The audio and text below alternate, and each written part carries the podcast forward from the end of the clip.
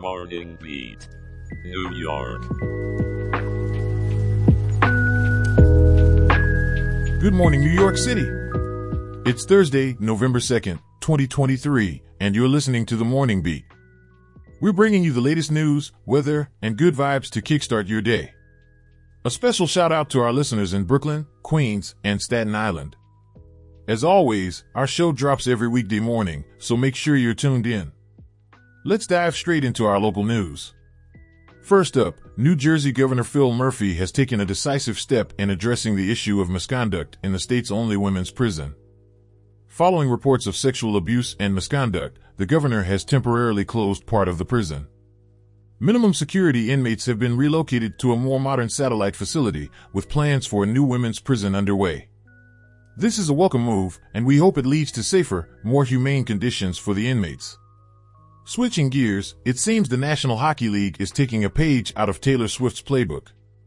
N H L Commissioner Gary Bettman is hoping to sell out MetLife Stadium with back-to-back outdoor games. The New Jersey Devils and Philadelphia Flyers face off on February seventeenth, followed by the New York Rangers and Islanders on February eighteenth. It's an ambitious move, and we're excited to see if the N H L can match the sellout success of Swift, Springsteen, and Beyoncé. In more festive news, the Bank of America Winter Village at Bryant Park is gearing up for its twenty-second season, and the tree lighting event is set for Tuesday, November twenty-eighth at six p.m.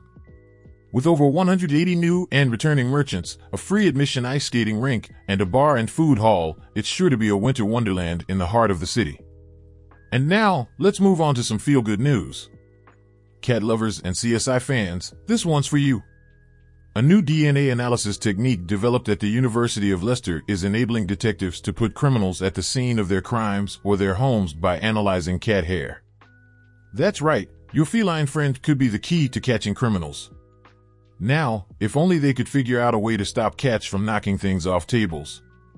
In environmental news, an abandoned golf course near Akron, Ohio has been transformed into a haven for fish, birds, and native plants. Summit Metro Parks has rewilded the golf course into a natural area, complete with a restored section of the Cuyahoga River. It's a heartening reminder of the power of nature and the importance of preserving our environment. Now, it's time to hand over to our weather lady, Jenna. Jenna, what's the forecast looking like today? Thanks, Aaron. Good morning, New York City. Well, it's going to be a sunny day with a high of forty-eight degrees and a low of thirty-four. Sunrise is at seven twenty-eight in the morning and sunset at five fifty-one in the evening.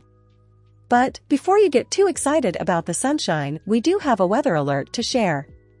The National Weather Service has issued a freeze warning from midnight tonight to nine in the morning. Sub-freezing temperatures as low as twenty-nine are expected, particularly in southern Westchester.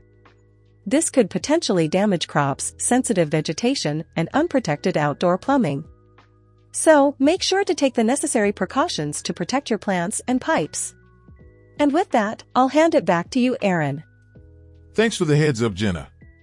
Sounds like it's time to bundle up and bring those potted plants indoors.